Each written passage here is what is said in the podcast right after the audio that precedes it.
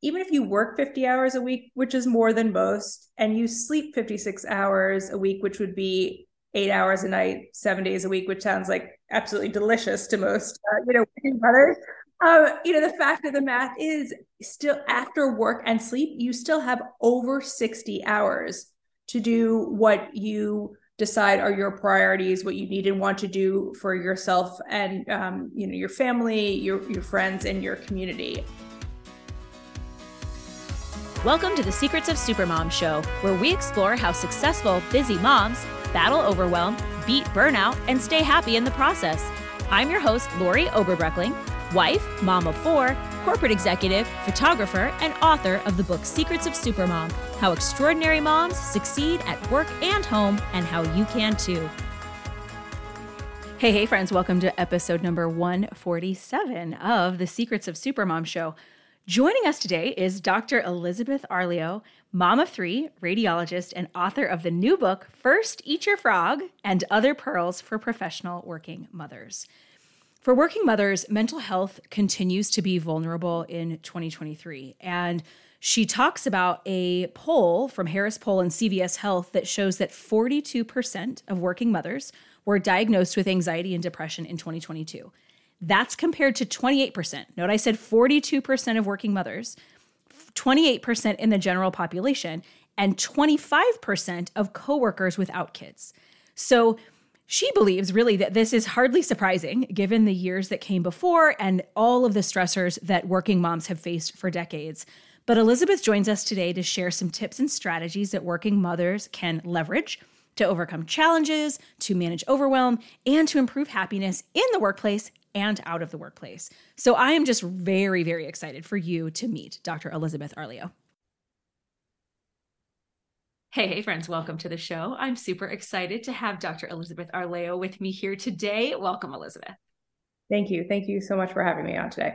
We were just chatting briefly and saying that we are so aligned with so many things that you guys, I know that you all are going to love her, but I would love for you to introduce yourself. Tell us all about you and your family. Thank you. So I'm Elizabeth Arleo. I'm a practicing physician specializing in radiology, specifically women's imaging at New York Presbyterian Hospital, Weill Cornell in New York City. I'm a mother of three girls, ages 15, 11, and 6, and I'm the author of a new book out on International Women's Day this year called First, Eat Your Frog, and Other Pearls for Professional Working Mothers. Don't y'all love it? I know that you all, I know so many of you have read Secrets of Supermom, and I just said, I bet we have so many overlaps. So I'm excited to read it, and I know that you all will be too. So we'll have the link to that in the show notes. And I know we're going to be talking about some of the things that are in there today, which is really exciting. So I would love to, we're going to talk a little bit about overwhelm versus balance, right? So in my mind, those are opposites, right? If I'm feeling overwhelmed, I probably am not feeling balanced. But I wanted to just kind of start with, do you think that working moms struggle with this, like over top of anybody else, right? Do you think that we sort of feel this more than anyone? I do. I mean, I think it's both, a good time and a not so good time to be a professional working mother in 2023. I think, the good news is that, many or most of us in our age bracket grew up being told, you can do anything you want to do, you can be anything you want to be. And we have, and yet at the same time, the bad news is that, the politics, economics, and frankly, like our work culture doesn't entirely support working in conjunction with motherhood. So, taking the sort of more macro look, politically, there's no U.S. federal law providing a right to paid family or medical leave. Economically, high quality childcare is really hard to come by. And culturally, there's this double bind at work. If you're too quiet and don't speak about your accomplishments, you may be overlooked for promotion. But if you speak up too much, then you're viewed as, assertive or too aggressive. And so I think even if you are lucky enough to have the most supportive partner at home, it's still a double whammy to navigate career and motherhood. And so that's why, yes, in answer to your question, I do think professional working women are dealing with this more than another cohort, for example. Yeah, there's so many things that could get in our way and make us feel overwhelmed, right? We could have an amazing supportive employer that provides a lot of support in the ways that we need it as a mother, but then maybe we don't have a supportive spouse. Or we could have the reverse of that, where we have the really amazing spouse, but at work, it's really challenging to climb the ladder, or it's really challenging to get time off, or it's really challenging to have any level of flexibility. And all of that makes life harder. Yes, for sure.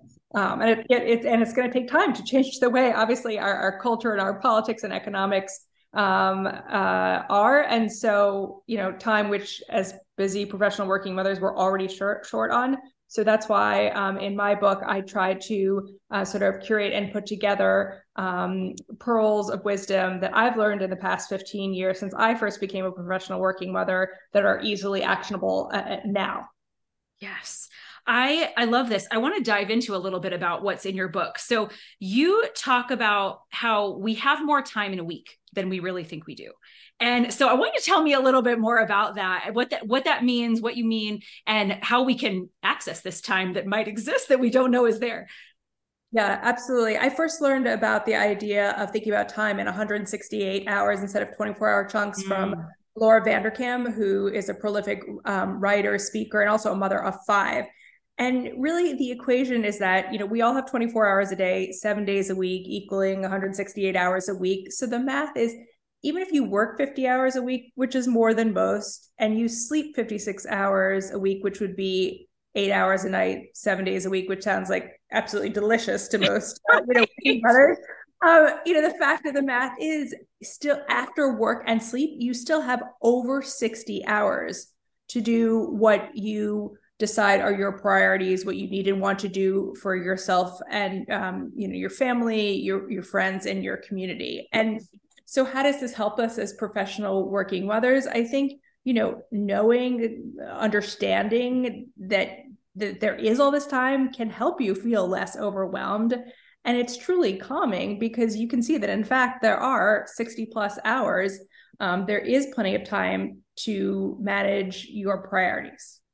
Distinguishing between priorities and everything on your list, because not everything by definition is a priority. Yeah. Yeah. I love that, that step back. And I think so many of us are just doing all the things all the time that we don't necessarily know where our time is going. We don't necessarily know what time we're spending wasted, right? Time that we don't even maybe want to be spending on certain tasks or not on our priorities or just kind of not efficient, right? Like jumping around between tasks and doing all sorts of wild things that don't really matter to us. And we don't really realize this, but when you take that big step back and say, oh, I actually have, this is a lot of hours in my week that I could be doing all of these other things. And what am I actually doing? And kind of asking yourself those questions. What am I using my time for? Am I using it the way I want to? Is it bringing me joy or is it causing more overwhelm? Yeah, absolutely. I think it's very helpful. The idea of thinking about time in 168 hours, because where you can't have it all or can't do it all within 24 hours, just thinking about time and seeing it in the elongated 168, it is truly calming to see that there is time. You just have to manage it. Yeah. Yeah. We get to decide what those are. I want to ask you about priorities. When you say we want to make time for our priorities, how have you in your life kind of figured out what those things are? Have you used any strategies to really decide this is how I want to be spending my time versus this is not how I want to be spending my time? I think there's yes. I definitely have spent lots of time and take time to intentionally think about how I use my time and my priorities. I mean, I think what your priorities are, change with the season of your life and your interests, but having clarity that the most important things for me are, my children and as a practicing physician, my patients, makes it very clear to me in terms of opportunity cost, or if I'm trying to decide what to do, I'm not going to struggle or have guilt because it's very clear to me. I know what the priority is. And in terms of logistically, I do like to sort of, and I go into this in the book, map out a whole week, on a Google cell spreadsheet, like using color blocking time. So I block out my priorities, which number one is sleep, because you can't do everything else unless you take care of yourself in that department. Then I'll block out, you know, my clinical hours, because while I'm taking care of patients, that's the only thing I want to be doing. And then I'll schedule everything else in according, you know, to priority, you know, taking care of myself physically with exercise so that I feel good and can take care of others. So yeah, I think having clarity on your priorities and then scheduling them in helps get it done. I don't know if that answers the question. It completely answered my question. And you are a woman of my own heart. I love it so much. That is like my process that you're sharing. So hello, this is exactly what we teach all the time and what we talk about, because it's so important, right? It's so important to actually take the step back, to look at the week and to say, what is really important to me? What blocks do I have? And how do I make sure that those things that help like build me, right? Like sleep and work and working out and those things, how do I make sure that I include those? So I love that your personal process is exactly that, looking at that and being able to dig into it. I want to talk a little bit about work-life integration or balance or alignment or whatever we want to call it, right? You have kind of 8 lessons in the book. And I want to talk about maybe some of the important ones or some of the ones that maybe you really feel are big ones, and then maybe also any that you struggle with. Yes. So I think my 3 favorite or 3 most important pearls would be the one, as we talked about, think about time in 168 hours. 2, first eat your frog, and I can explain more about what that means. And 3, don't let the perfect be the enemy of the good, which is I think the one that I continue to struggle with the most, and maybe talk to myself the most about. So I'll talk about whichever one first. Yes, let's talk about them all. I love it. Tell us, First Eat Your Frog is that's the title of the book, right? So let's talk about that one first. What does that mean? Yeah. So First Eat Your Frog comes from a quotation attributed to Mark Twain that I've had hanging in my office for years that says, if it's your job to eat a frog, it's best to eat it first thing in the morning. And if it's your job to eat 2 frogs, it's best to eat the larger one first. Meaning that, in other words, by eating your frog, by doing your most important thing as early as possible in the day or week or whatever time period you're planning for, you make it as easy as possible to do something you really want to do or deem as a priority for yourself personally or professionally. And how does this help us as professional working women? Well, I would say 2 ways. 1, you set yourself up for success, and 2, it lessens your mental load. So where your mental load is, as you know, is defined as all the mental work, the organizing, the list making, and the planning you do to manage your life and those dependent on you. So I would say, as an example, and also a public service announcement, because I focus on women's imaging, the recommendation for the American College of Radiology and Society of Breast Imaging is for annual screening mammography starting at age 40 for women of average risk and continuing for as long as a woman is in good health. And yet screening can also be anxiety provoking, even for a breast imager like myself. And so what I try to do is I try to schedule my annual screening mammogram as early as possible in the month, week, day that I'm having it done, so that I can set myself up for success and take care of myself physically and like lessen the mental load of, you know, waiting for that appointment. Yes. Yes. It doesn't, by getting the big thing out of the way, and in that case, right, it doesn't let it hang over your head, and it doesn't, so it's not hanging over your head feeling like you have to work up to it and causing all of that stress and emotion, right, consistently. And also, like you said, the reverse of that is it gets done and you're like, yes, I did that. I'm done with my big thing, right? I'm taking care of my health. I feel good about what I have accomplished today, and lets you end that day saying, yes, today was successful. Absolutely. Yeah. I love that. Okay. So let's go on. So, and because I think our listeners can certainly, right, relate to that. We try to put off the important thing, or the thing that maybe is not screaming as loud as the other things, but we know that's the most important. We know that's the biggest thing. And so like putting that first just makes sense, right? It just does. And you free up so much energy that you would be wasted, like thinking about getting it done. Once it's done, you could put that energy to doing something else. So it's really the highest and best use of your time and energy, which I think is closely also tied into "Don't let the perfect be the enemy of the good," which is a quotation attributed to Voltaire, who was a French philosopher in the 1700s. This is a quotation I do not have hanging in my office wall because still patient care is like the last area in which I do strive for perfection, as close to perfection as humanly possible. And yet outside of patient care, like for myself more personally or non-clinical professional tasks, what this means to me as a recovering perfectionist is that I try to be more of a satisficer. In other words, if there's a task that needs to get done, I try to set specific criteria. And when those are met, you know, I'm satisfied, I'm done. For example, if I'm, you know, looking for a restaurant for date night with my husband, which I can do because that's only, you know, 2 or 3 hours out of the 60 plus we discussed is there on the calendar. Like, I'm going to set the criteria. I want, you know, a Mexican restaurant with a good happy hour in walking distance. Once I hit those criteria, I'm going to make the reservation and I'm done. I'm going to remind myself, you know, not to keep scrolling through looking for the perfect restaurant because the perfect restaurant doesn't exist. And I think this really helps us as professional working mothers to remind ourselves that, you know, perfection is not humanly attainable, because if you're striving for something that's not attainable, this can contribute to feelings of anxiety and depression. I love your example because it so ties into how I feel about perfectionism, because I actually didn't think I was a perfectionist. I thought I'm not really a perfectionist. Oh, but I'm an over-researcher. And that is exactly what that does, right? It causes you to procrastinate because you don't get the task done.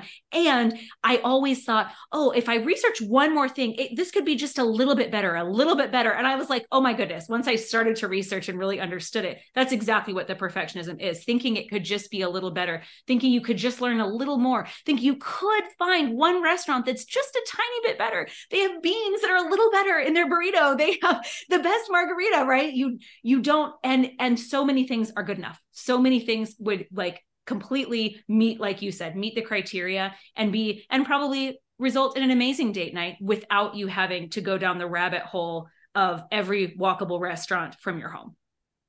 Absolutely. Yeah. I know a lot of women feel that, right? I know a lot of us try to do the best of the best in all the things. And so I love that you're kind of giving that permission to say it doesn't have to be the best of the best in everything. And so many things are good enough and give you the result that you want ultimately, right? Yeah. Okay. So I want to ask you a little bit about the recovering perfectionist piece. So you say recovering perfectionist. So how did we get from A to B? Well, it's,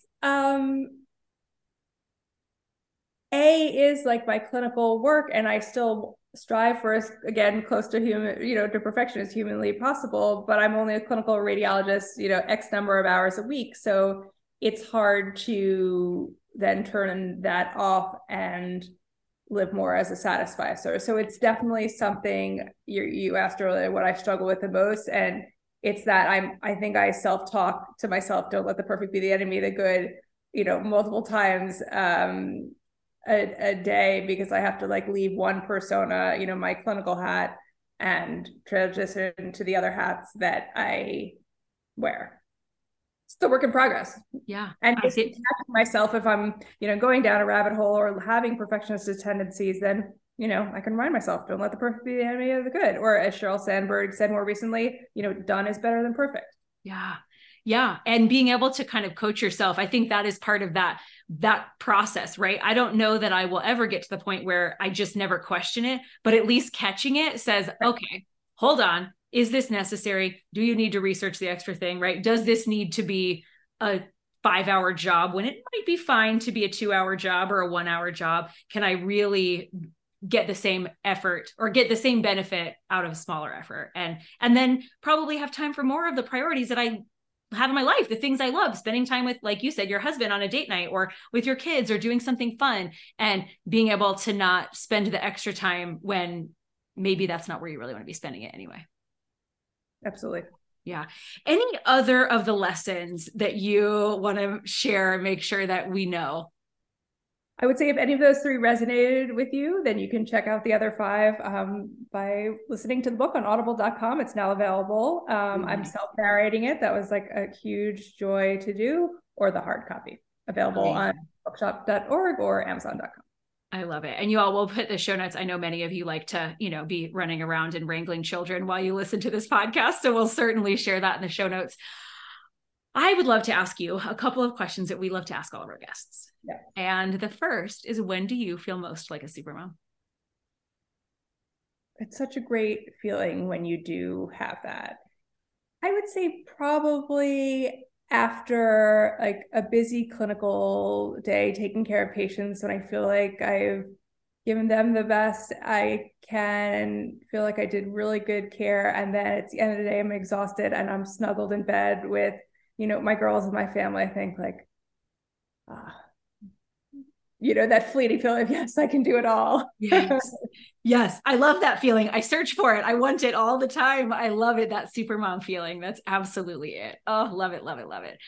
Okay. Last question is, we love to ask, what's one small step busy moms can do today to get started? So we always like to talk about those just small steps that we can do right after they're listening to get started on integration, work-life balance, getting out of overwhelm.